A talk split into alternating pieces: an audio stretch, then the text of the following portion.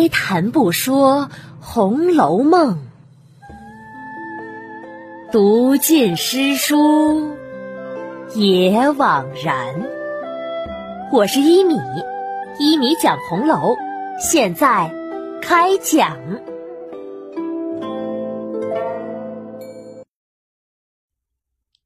第三百七十一集：假脸的花心思。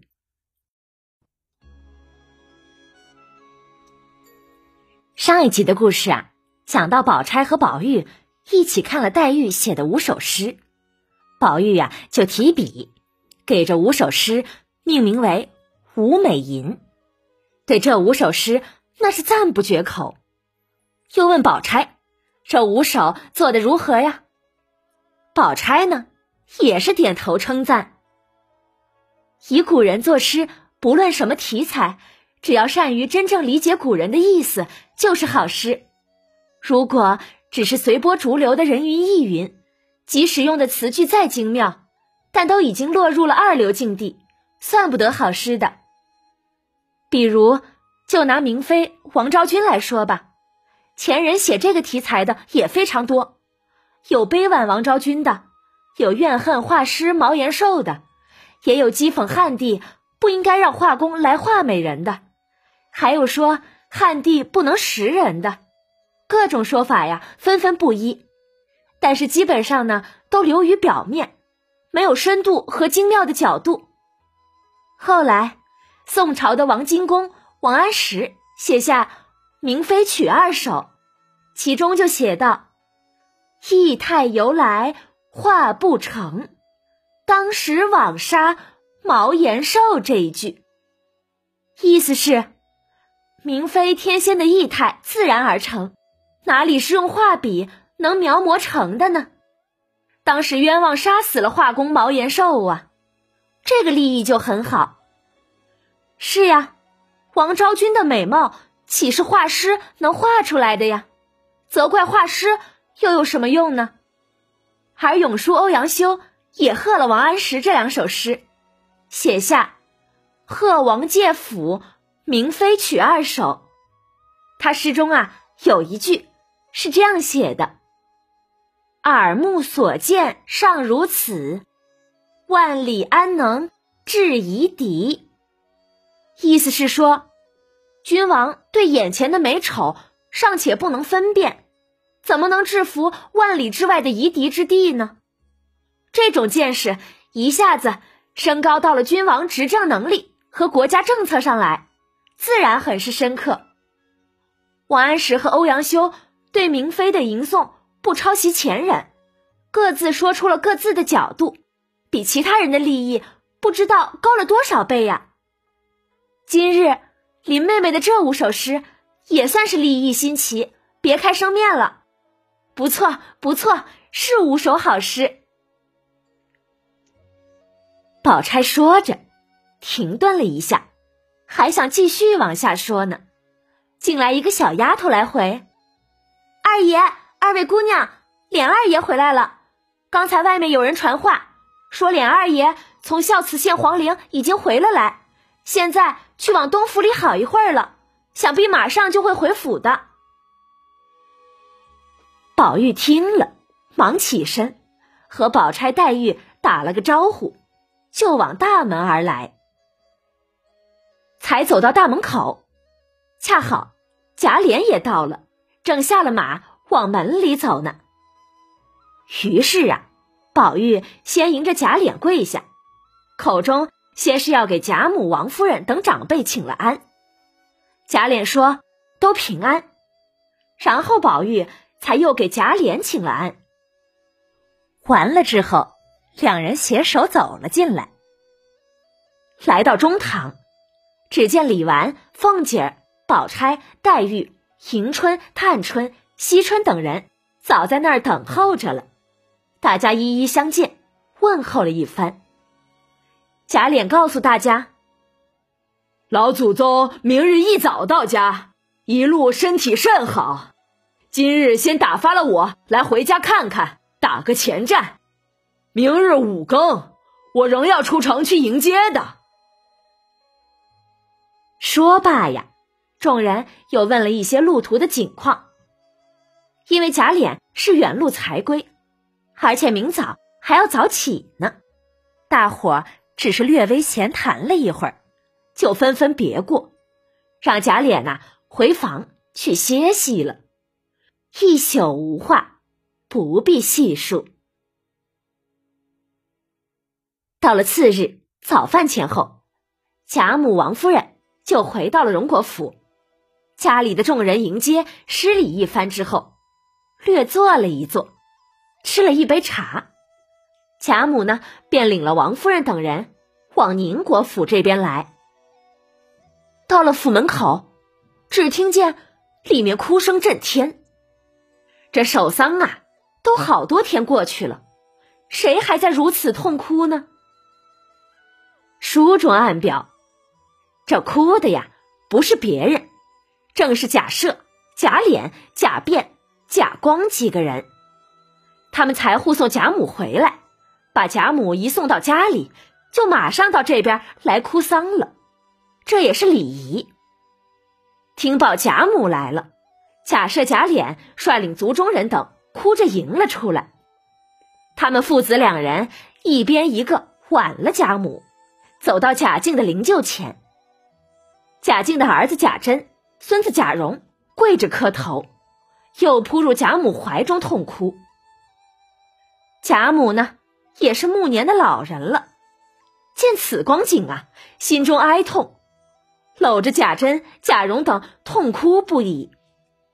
贾赦、贾琏在旁边赶紧苦劝呢，劝了一会儿啊，才略略止住。贾母、王夫人又来到灵柩的右边，见了尤氏婆媳。不免抱着，又是大哭了一场。等哭完呢，这边的众人才上前，一一来请安问好。贾珍知道贾母啊是才到家的，还没有休息，怕坐在这里看着丧事，未免要伤心。于是呢，再三请求贾母还是回家去吧。黄夫人等人也再三相劝。贾母不得已，才回到荣国府。但是年迈之人呐，到底是经不住风霜和伤感的。到了这天夜间，贾母果然便觉得头闷身酸，鼻塞声重，很是不舒服。黄夫人连忙让人请了医生来诊脉下药，大家足足的又忙乱了半夜。幸而贾母的病症发散的快，而且没有扩散加深。吃了药，到了三更天，发了点汗，才脉静安稳了些。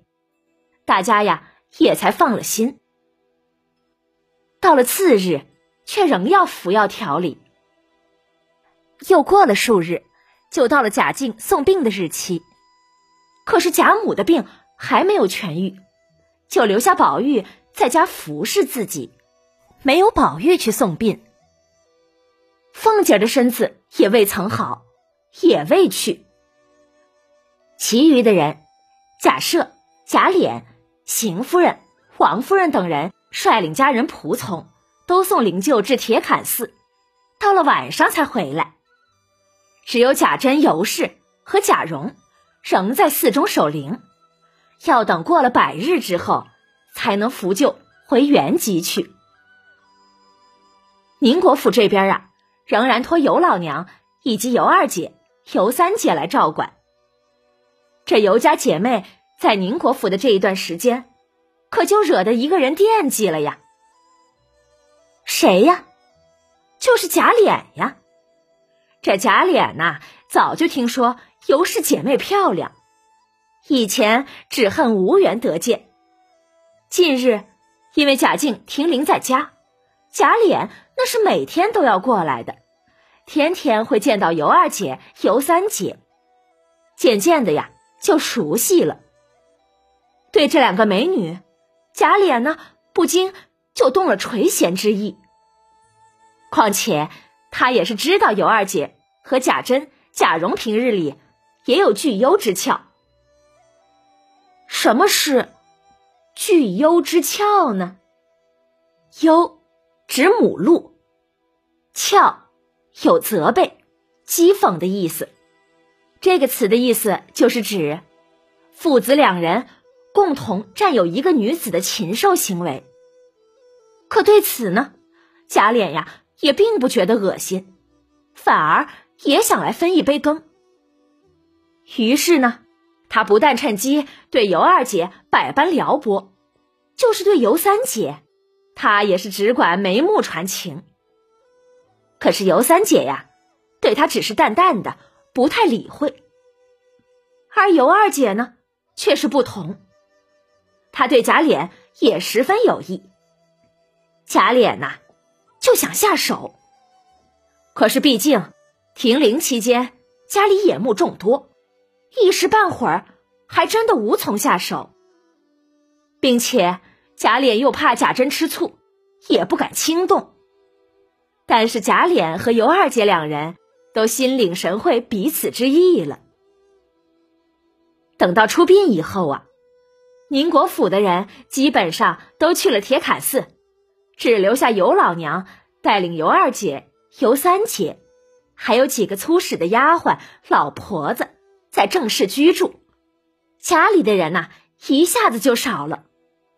外面的媳妇仆人呢，也不过是晚间巡更，白天看守门户，没事儿啊，也都不会进里面来的。贾琏看到这个情景，心中大喜呀，觉得机会到了，就想趁此时机下手。于是啊，他一方面对自己的媳妇王熙凤说，要在铁槛寺中陪伴贾珍住。王熙凤呢，也不便反对，就答应了。而另一方面呢，贾琏虽是住在了铁槛寺，但时常啊，又借着替贾珍料理家务的由头，不时的来到宁国府中。他的目的呀，很明显，就是来勾搭尤二姐的。他要等的是一个好机会。很快。这个机会就来了，是什么机会呢？且听下回分解吧。本集呀，我们要思考的是，为何曹公要把黛玉祭奠历史上五位绝代女子，以及写下吴美银这一段，放在了贾静的丧事中间？我想啊。这恐怕又是一个对比。一个一心想长生的人死了，他的后辈的哭是假的。礼虽然隆重，能让当时至少几万人都看到了，轰动了，可又能如何呢？只是礼仪隆重，悲伤少罢了。此人能否真的留存记忆于人心呢？答案呐，自然是否定的。但是黛玉呢，一个人，一个香炉，用真心真情来祭奠、吟诵的五位奇女子，却是流芳百世的人物。这个对比呀，再次诠释了《红楼梦》的主题，那就是它是一本为女子立传的书。曹公让黛玉孤单的。来去祭奠历史上的五位奇女子，而曹公自己呢，也是独自一个人在悼红轩中用《红楼梦》来祭奠他心目中的姐妹们。另外呀，本集还有一个细节需要解释一下，那就是贾琏回来，贾宝玉跪迎这事，有人会提出疑问：怎么会有弟弟？跪哥哥的礼数啊，实际上啊，宝玉跪的不是贾琏这个堂哥，而跪的是奶奶贾母和自己的母亲。贾琏是从贾母处回来的，在家里的宝玉自然要问候出门在外的长辈，按理就要跪安。因此啊，这才有了他跪迎的这个动作。好了，今天呀就讲到这里了。希望关注、转发、加好评，三连击哟！晚安啦。